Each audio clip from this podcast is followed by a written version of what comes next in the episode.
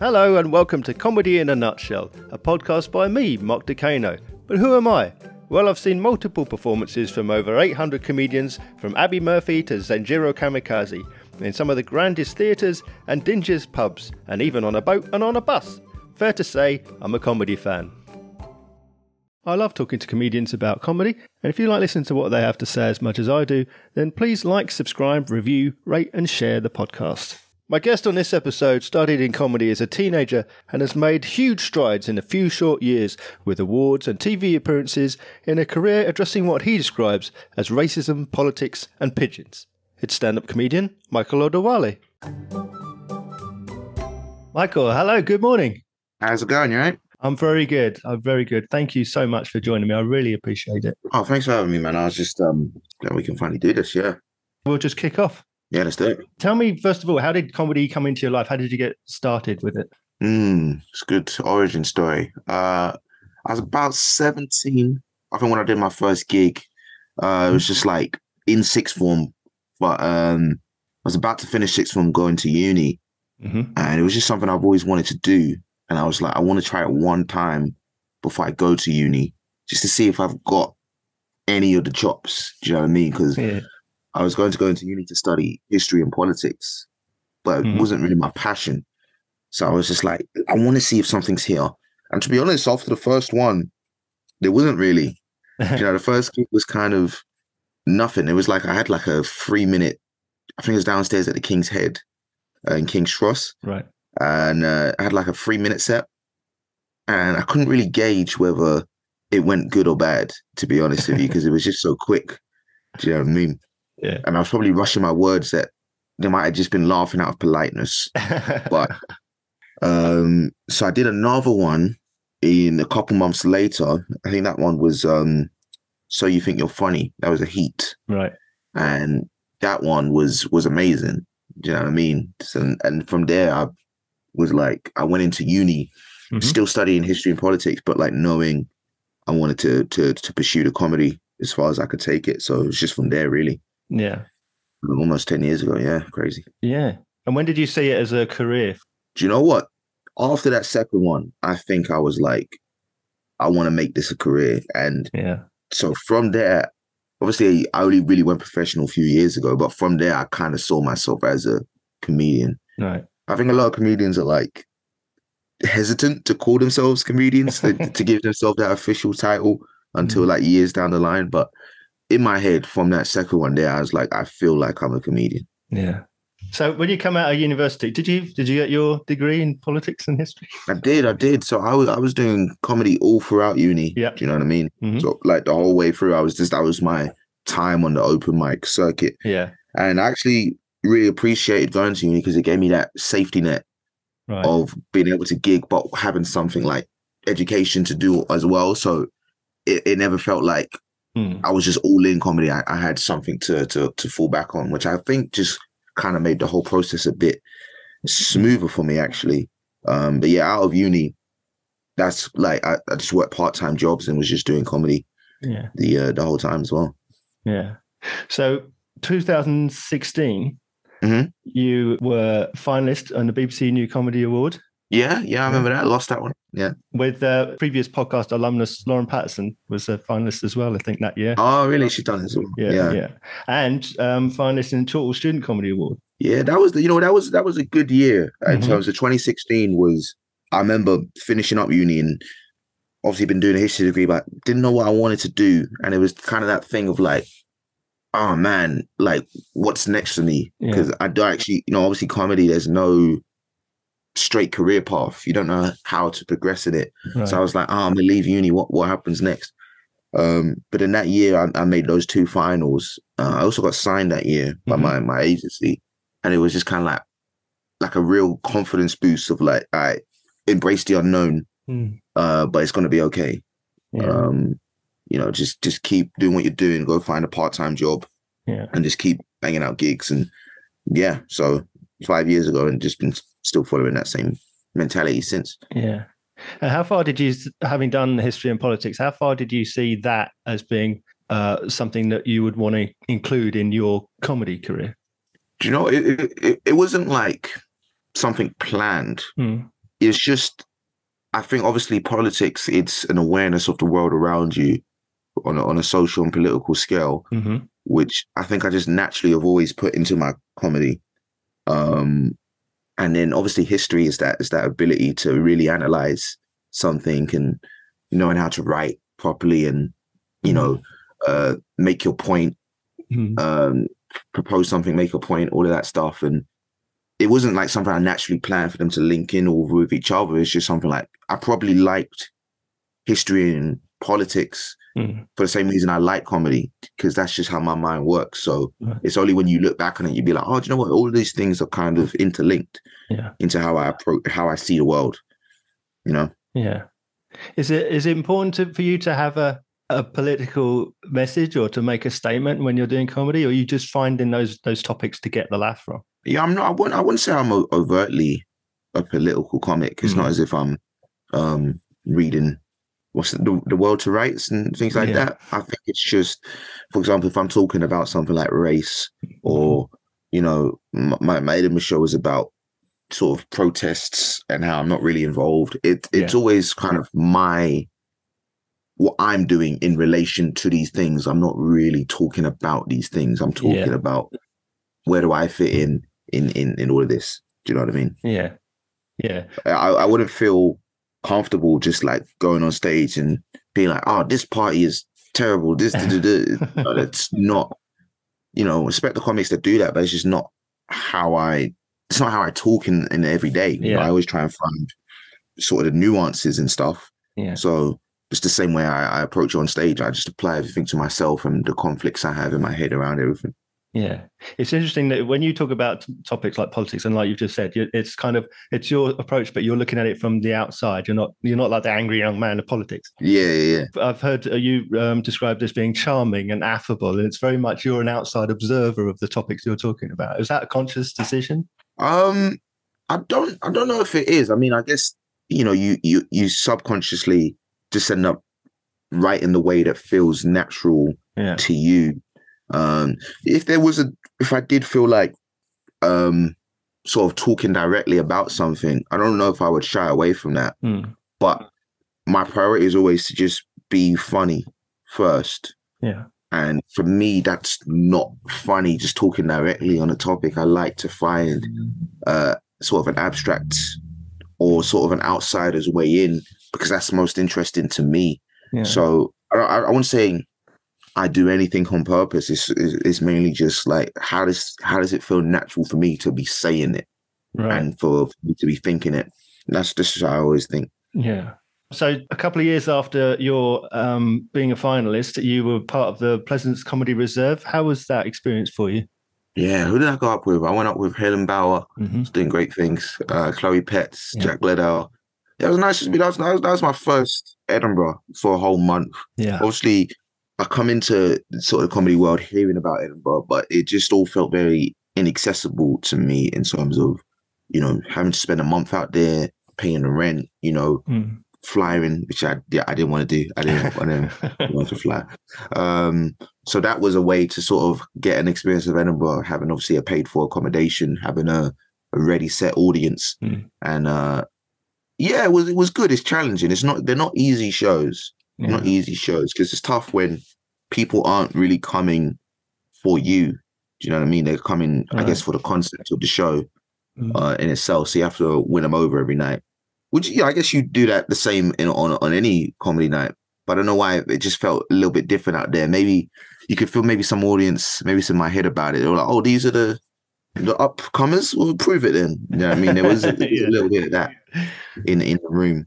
Yeah. But uh no, no, good. I think Edinburgh is a good concept for just having a month to just figure out your set.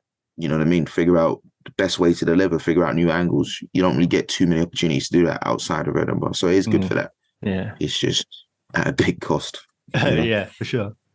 How did the experience change for you from this when you started at the beginning of the month and then a month in? What kind of uh, changes? What was the difference between the beginning and the end? Um, well, apart from I guess being broken mentally, um, you know, I think it's just a, a level of um professionalism. Do you know what I mean? In terms of knowing you're set inside out, Mm. knowing. Um, I think I'm I'm very good at being sort of playing every room professionally. Do you know what I mean? Playing every room in terms of whether it's five people or five hundred people. Mm. You know, in terms of giving it the same enthusiasm because they've come out and and paid for what they've paid for. Um, I think maybe something I could have learned better from that was learning how to improvise a bit more when I look back on it. Do you know what I mean? Right. Okay. um, just terms of being a bit looser and you know that's something that even today as a comic I, I, I could still work on you know I'm I've never really been too much of a crowd work comedian do you know what I mean I, I obviously because I I write a lot spend a lot of time on writing I'm always kind of had the mentality you've come to see me deliver what I've got do you know what I mean Mm. where but there are benefits to just sort of embracing whatever chaos is in the room and I think that just kind of develops as you get older as a comic and Mhm. I'm better at it now, but it's something I, I probably need to work on. Mm. Okay. But most times I'm like, no, I I worked hard on this thing I wrote. I'm gonna give you this thing I wrote. you gotta embrace both sides, both sides. yeah. Do you have a sit down writing process, or do you just kind of as you as something occurs to you, you tap it into your phone, that sort of thing? Uh no, I, I do I do there, there's something special about putting a pen to a paper. Hmm. I feel like there, there's something in terms of even just the way you're writing it, you know, you could be really excited writing it. And then I feel like that that shows when you end up delivering it for the for the first time. And Mm. you know, obviously like if I have to if I got no pen and paper on me, I always try and carry a notepad, but I'll put it on my phone. Mm. But I do like that process of of of writing it on paper because you can there's something about crossing something out, editing in, putting something in. I just feel more excited when I'm writing with pen and paper. Yeah. And then when it- when I feel like it's more ready, I'll transfer it to my laptop and you know Hmm. just kind of put it all together on there. But no, I, I always think uh, pen and paper is just more special, more connected. Yeah. So a year after Pleasance Reserve, you then went back up with your debut show. I did. Yeah, Black Bears Matter. And uh, Best Newcomer nomination straight away. I mean, that's got to be pretty exhilarating after you only your second visit to Edinburgh. Isn't it? Yeah, that was um yeah, I was real nervous about going up with that with that first show. But it Mm. was when I look back on it, it was a really, really cool experience in terms of I'd heard so much about how you have to change what you do for Edinburgh Mm. in terms of it's they, you know, they say it's a more of a theatre experience. So you have to be less joke heavy and you have to have that thing at the 45 minute Yeah. mark where you get sort of emotional, cry about something and Mm. but like for me when i when i look back at because i always find it weird that this idea you have to separate the serious from the comedy because you're supposed to put it you're supposed to mix it all together that's what makes comedy special Mm. you know when you even look at you know i don't know if you ever watched like those old def jam you know videos from like the 90s yeah, yeah. stuff like that you know comedians will be talking about real shit You know, we talking about you know police brutality or whatever Mhm. but their priority was making it funny as possible making people howl laughter slap their knees all of that stuff Yeah. so for me like this idea that it becomes more important when you separate it Right. it just didn't make sense you're supposed to mix it all together that's that's that's so for me that was that was the priority if i'm talking about protesting and and and the world around me Mhm. you know, how can I mix it all together and make it something I could take into Edinburgh, but also I can take these bits and I can do them in a club. Mm. And so I felt like that's what it was good for me, Edinburgh, in terms of doing the show the way I wanted to do it Yeah. and and still getting a nomination at, at the end was was important. To, I, I'm I'm very proud of that show. I think it's it's like yeah. because it's joke heavy, which is which is how I like it. Um, and I, but at the same time, I don't think it takes away from any of the, of the points Hmm. that I tried to make throughout. So no, I, yeah, the whole experience was was was, was really cool. Yeah. Again, expensive though, but cool. Yeah. And of course, the same year it won Best New Show at Leicester and Hastings. So again, nomination at Edinburgh, but also a show a winner as well. Yeah, yeah, yeah. I mean, that, that was great because the, the Leicester one was in February. Mm. So it was kind of like, I remember I did that in like a 50 seater room and I was still working it out. So I didn't even know any award people in the room. Mm. But it was like a like a nice confidence boost to be like, oh, okay, there's there's something here. You know what I mean? So that, that gave me the confidence to take it out to Edinburgh and do it the way I, I wanted to do it. And yeah, I'm, a, I'm I'm I'm happy with that as a first body of work. Mm. Just you know, yeah, yeah, I'm happy with that. just reflecting on. Yeah, because you did you took the show to Soho Theatre, and that's now available on Amazon Prime, so you can. No listeners to this can go on and watch it. It's on the uh, third season of Soho Live. Yeah, yeah, check that out. You know that was important to me as well, just in Yeah. terms of having a body of work and being able to film it, put it out somewhere so it's not lost. Yeah. You know, because sometimes you know I talk to acts and they'll say, "Oh, I'm on my seventh or eighth hour out in Edinburgh," Mm. but they haven't filmed any of them, even just to put out on YouTube or anything. I'm like, that's Yeah. such a, a waste of your creativity, you know. Like if you if you make something, you want as many people as possible to see it. So Mm. just like whatever happens next in my comedy career, just to be able to say I've I have something to show for my first, you know, Mm. al- almost ten years doing this, Yeah. you know, and then whatever happens next happens next. But that, that first album, if you want to put it like that, is is is available to. It's been recorded, so yeah. yeah. So what about the difficult second album then? That's that's very true. That's very true. I've been, uh, you know, probably next year is when I'll when I'll tackle that one. But um, I, I've I've COVID for a couple of years as an excuse for not for not writing. well, the last couple of years, uh, you've had some TV. Yeah, yeah, I've got a couple of things. Yeah, yeah. Mock the Week, uh, Mash Report, Stand Up Sketch Show, and others. Yeah, yeah. Mock the week was was kind of like a surreal one in terms of Yeah. obviously having watched as a younger youngster Mm. and then being on it, but just in COVID times. Yeah. So like the audience is on that massive Zoom Zoom screen. Yeah. and then like you're already nervous, and then you you're telling the joke, and there's a three second delay in terms of whether they laugh at it or not, and then so yeah, but I I managed to do that twice, and then and then they cancelled it not soon after. So I don't know if those two are related, but um, yeah, mm, I was on there. So, And how was the TV? I mean, I know it was a, a different time, let's say. And How was the TV Mm. experience as opposed to uh, the live room experience for you? yeah, it, it's it's different because obviously everyone's really nice on Mock Week um beforehand, but then you know when the show starts, the show has started. You know what I mean? Everyone's trying to get their, their lines away and Yeah. You know what I mean? And you you, you kind of have a little bit of an existential like, oh, I'm on the show. Like, I need to. I'm not watching. I'm involved. You know what I mean? I've got- I've got or like there'll be something like I'm cheap, but I didn't. I didn't really pay for a writer. Some people have writers, and I was like, no, mm. I'm gonna do it all myself. But then when like the one line you had, someone's done something that's like pretty much your line, you're like, oh, I, maybe I should have had someone help me think of like maybe four or five other things to say about this Yeah. topic about political whatever. Yeah. But so it was a, it was a real learning curve just trying to being in that environment. And again, saying about learning how to improvise, you know, Mm. because obviously just like getting involved in what other people are saying. I, I think probably my best moment on Mock the Week was just a, a random bit of improvisation that they ended up putting in the show. So it's just like just learning how to obviously you know how to write, but just Yeah. be naturally a funny person. If you be present in the room, you're gonna spot things and you're gonna know how to to deal with that. And um so, yeah, so just trusting your instincts is it's it's a big thing in comedy as well. Yeah. Did you have experiences on TV or or doing uh, a live uh, mixed bill where you saw other comedians and you go, ah, I like the way that they're approaching it. They're now my one of my peers is now inspiring me to think about things differently. Well, you know, um, there's a comedian called Russell Hicks, Mhm. um, American comedian. Yeah. And in t- talking about crowd work and improvisation, I think he's kind of widely recognized on the circuit as one of the best Mhm. at being able to talk to someone and not just do standard, you know, oh, what do you do for a job? You're a Yeah. mechanic.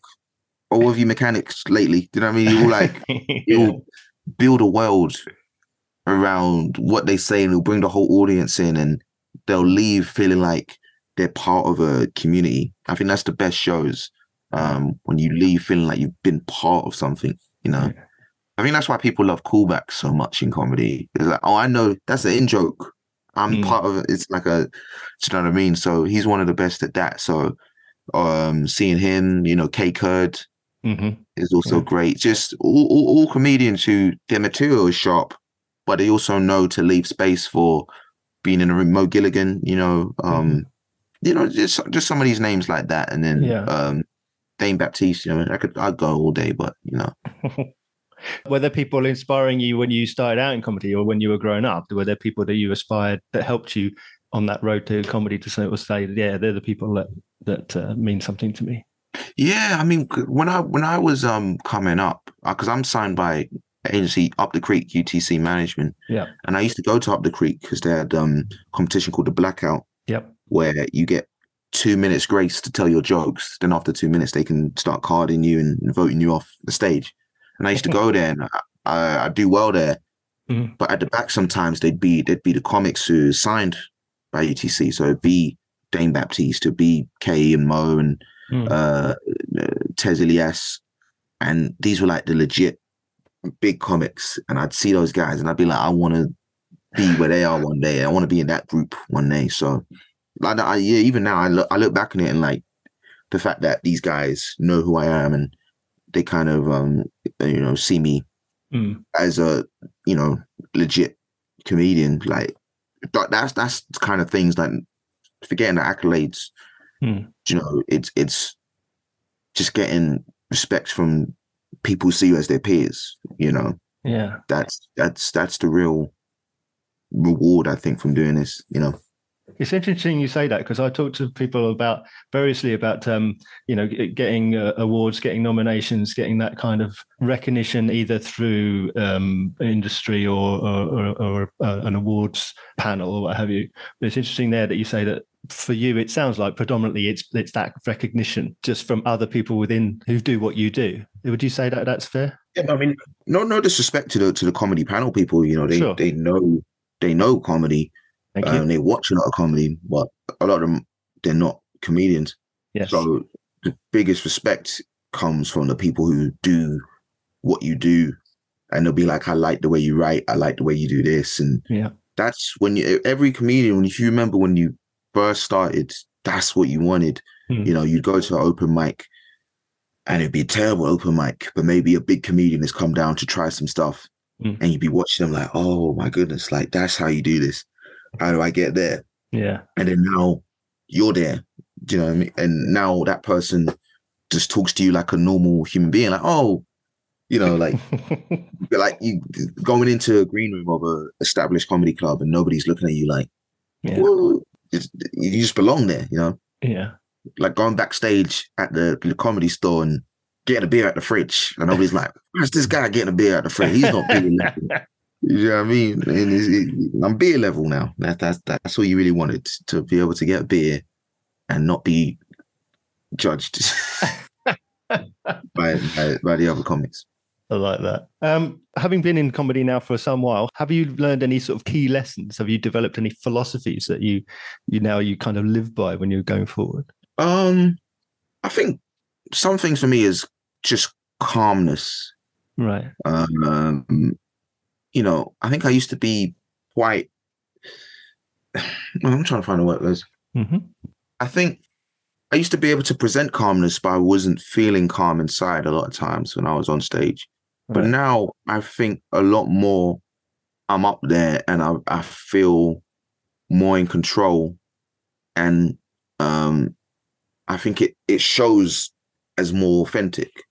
Do you know what I mean? So in terms of just having confidence mm. in yourself and in what you are able to do mm. as opposed to going to a room and thinking i have to bring this energy or i have to be this person it's just like no i do what i do and mm. i'm confident that they're gonna appreciate that yeah and i just think it makes you for a, a more authentic uh comedian and people end up remembering you a lot more. They always say people don't always remember every specific joke, hmm. but they'll remember how you made them feel. Do you know what I mean? So I feel like you present that authentic self, you know, it it it, it resonates. Yeah. So I feel like that that that level of like calm and collected is always something I try and portray.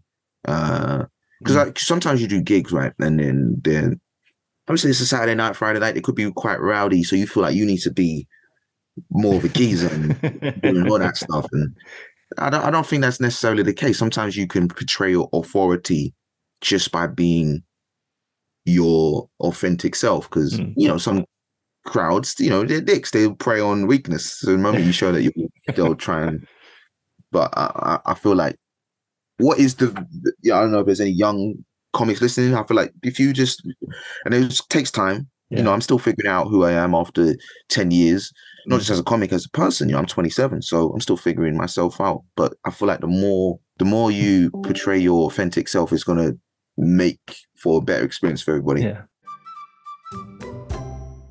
Have you encountered anything um, as a comedian that was completely unexpected, something that just surprised you about what it means to be a comedian? Um, a lot of it is is, is quite boring, I guess. In terms of no, I mean, I, I guess you think like entertainment industry, it's gonna be all, you know, a bit raucous, and then Hmm. I just like I think actually a lot of times when you're coming up as a comic, you're thinking, oh man, this this is gonna be this this crazy thing all the time, and then I think the past few years when I've become more established, it's like, oh, it's just a lot of traveling. yeah. It's a lot of admin. it's a lot of invoicing. It's a lot of traveling five hours doing 20 minutes and then traveling straight back five hours. And, Yeah. you know, in terms of sometimes you'll feel like, especially as a younger comic, you're like, I've always got to chase the night. Yeah. You know, I've done the gig.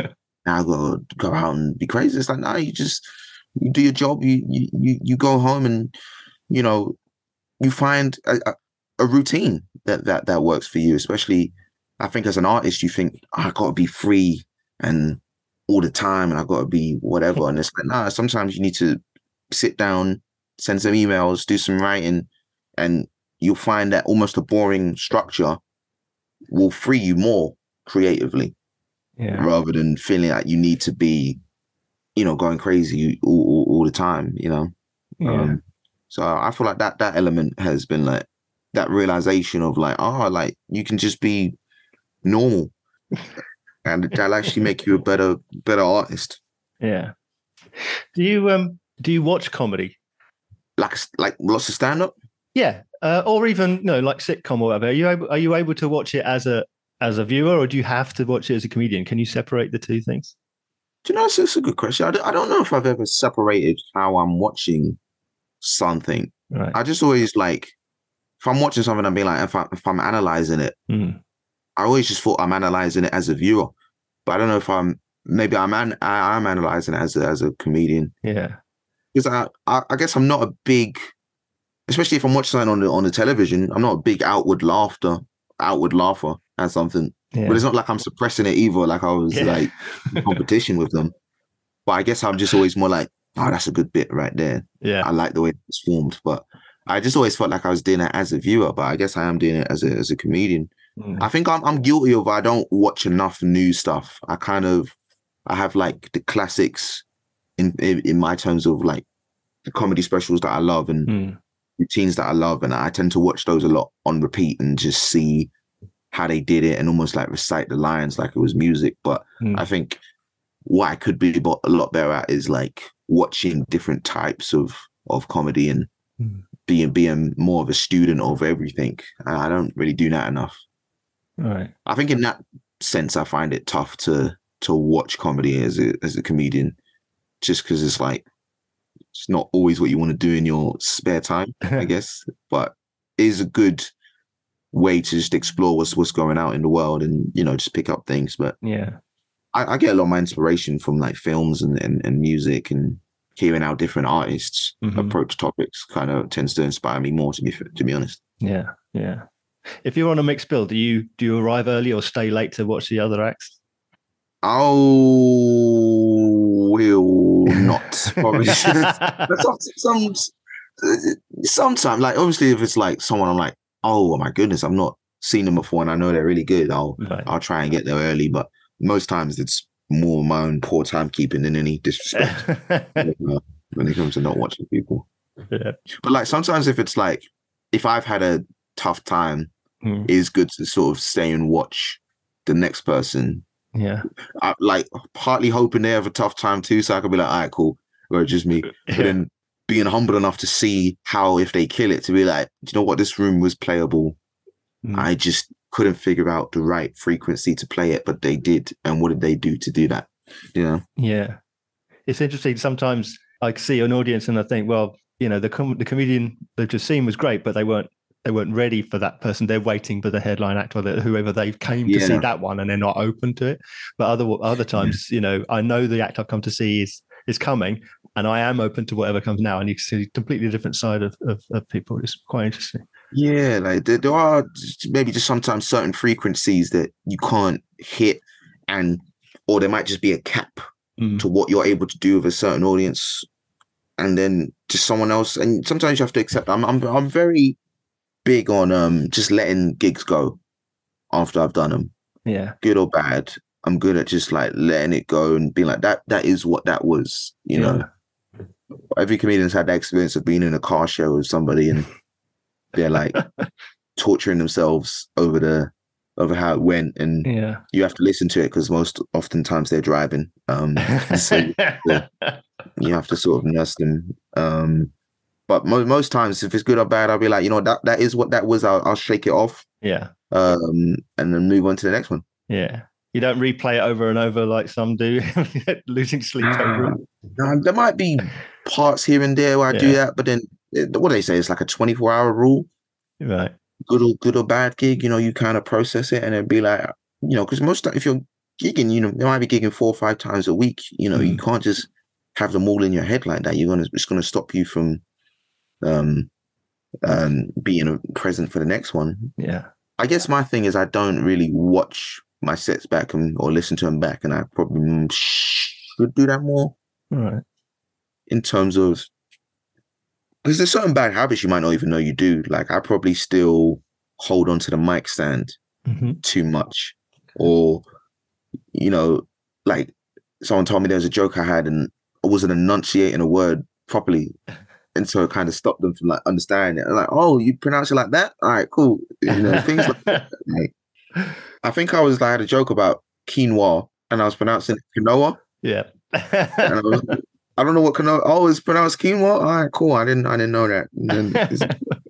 Being that's another thing. Just being humble enough to um take advice. Um, Mm, I think all comedians, like most comedians, respect advice from other comedians. Mm, But sometimes even an audience member, you know, depending on how they say it, yeah. can because that is the people we're performing to. So Yeah. depending on how they say something, you know, it is worth um taking on board. You know, Mm, because I, I think a lot of people talk about that whole cancel culture thing and people being too sensitive. But I don't know if somebody comes up to me and say this joke was, I didn't really enjoy it mm, for whatever reason. Right. I'll I'll listen. You know, I might not necessarily change what I'll do, but I'm not going to be um rude or dismissive about it. I'll Mm. I'll I'll reflect on on the bit. You know, and if I Yeah. feel like the intention is still pure, Mm, I'll be like, all right, cool. I might be like, you know what, maybe I could change this word or do something like that. But yeah. um, you know, you you, you have to be open to to listening to people. That's that's what we do, you know. Yeah. Do you get a lot of people coming up to you after shows and pointing out things that you could have done better or differently? No, I think if it's happening too much, I think you do need to have a good um, look through the whole set potentially. Um, but no, no, I can think of like a couple of times where you're talking about sensitive topics, and it's like, you know, maybe I could change. I still want to tell this joke, but maybe I don't have to say this word. I could make it this word, or yeah. maybe I could put more in the premise uh, to let people know that the position that I'm coming from. Do you know what I mean? But at the end of the day, you still have to, if you believe in the, the, the your joke, trust your instincts. Do you know what I mean? But also prepare for any consequences of trusting your instincts. Yeah. Prepare for consequences in terms of maybe like feedback, not violence. I mean, yeah. What about um heckling?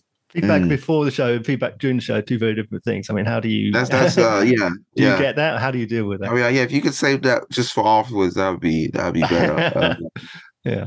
No, I mean you you do. I don't, I don't get heckled a lot.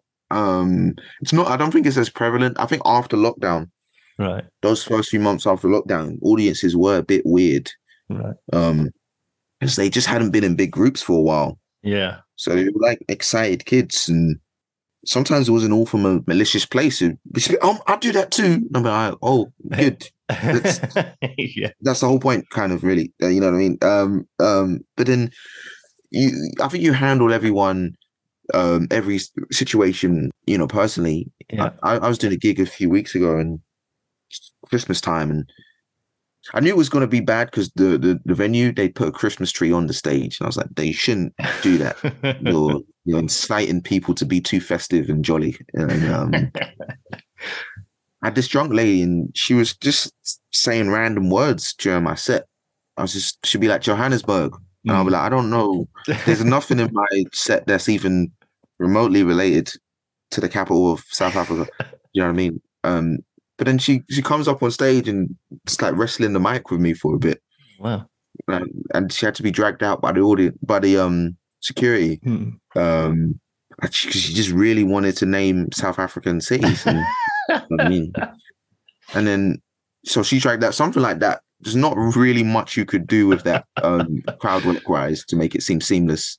Um, especially because she had a surprisingly strong grip on the on the mic. I could, um, I thought I would just take it back and be like, "Give me that," but no, she was she was like, "I "All right, I'll let you have that for a minute." and she had to be pulled away, and then after that, I mean, the audience are pretty much on your side, so you Yeah. just kind of ride it out until you leave. But yeah.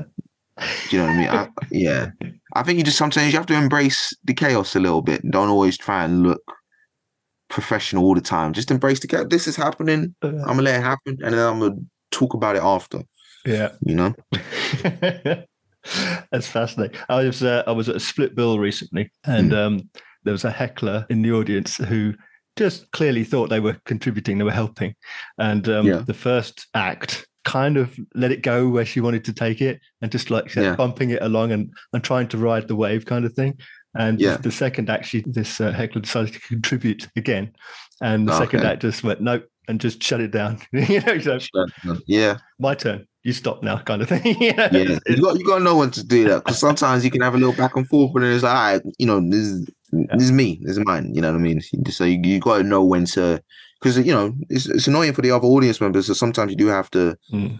eventually, you know, shut that down, pull the plug yeah. on whatever they're doing. You mentioned lockdown. So Mm. you're going, you're coming out of uh, 2019 riding the wave, and then the comedy industry closes. Yeah, How was that experience for you?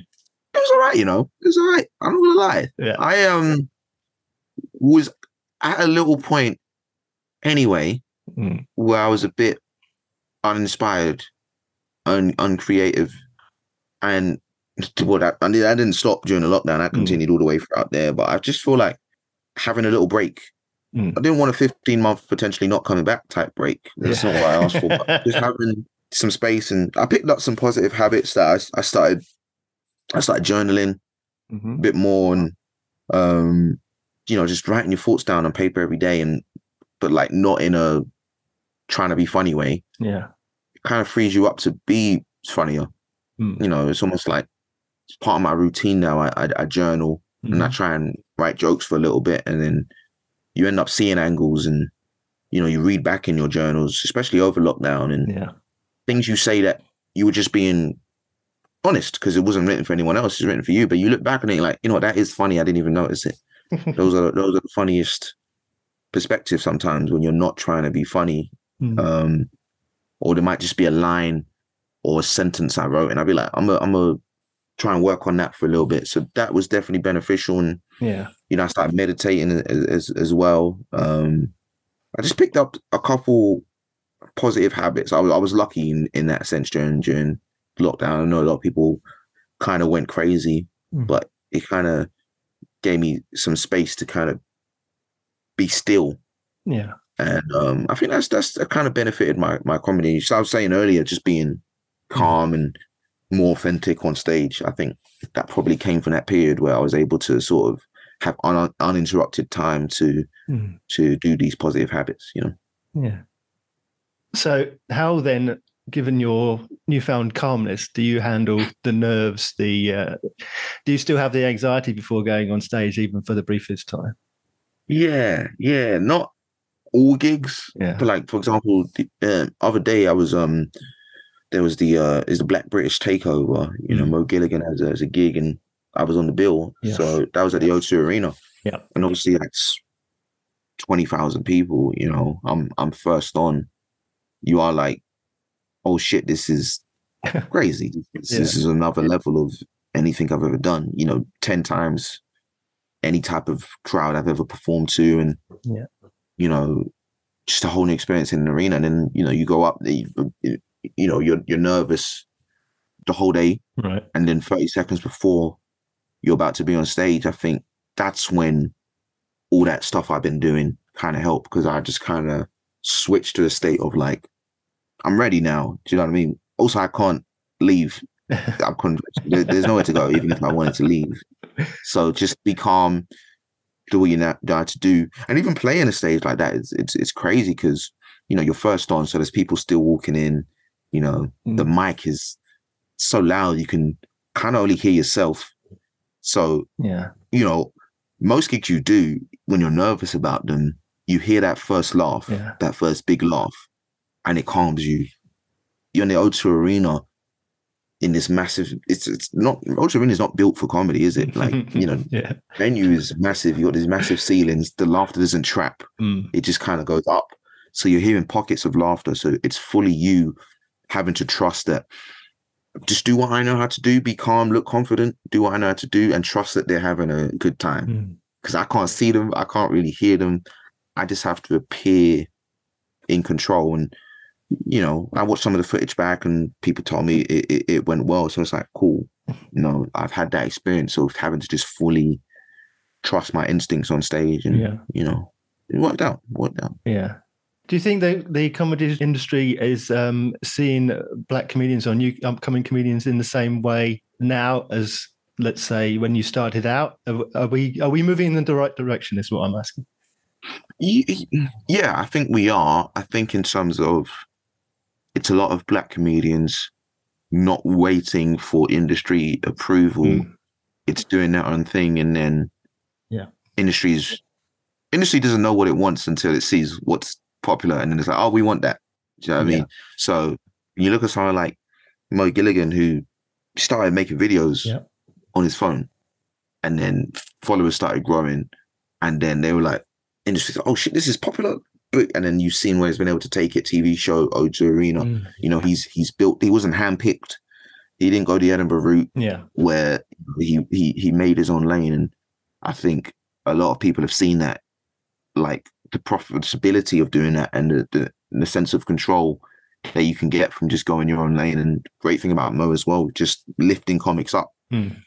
You know, like I said, I'm 27. I'm I'm new in the game. He didn't have to put me on on the bill, but to give me that opportunity, that experience, you know, now I can't wait to, you know, do my own version of trying to bring up new comics and and things like that. Yeah. But even even in the mainstream circuit, even in the industry, I feel like there are a lot of you know young black acts who are signed now and getting opportunities now. So it it definitely even from when I started ten years ago, hmm. there are a lot more opportunities and.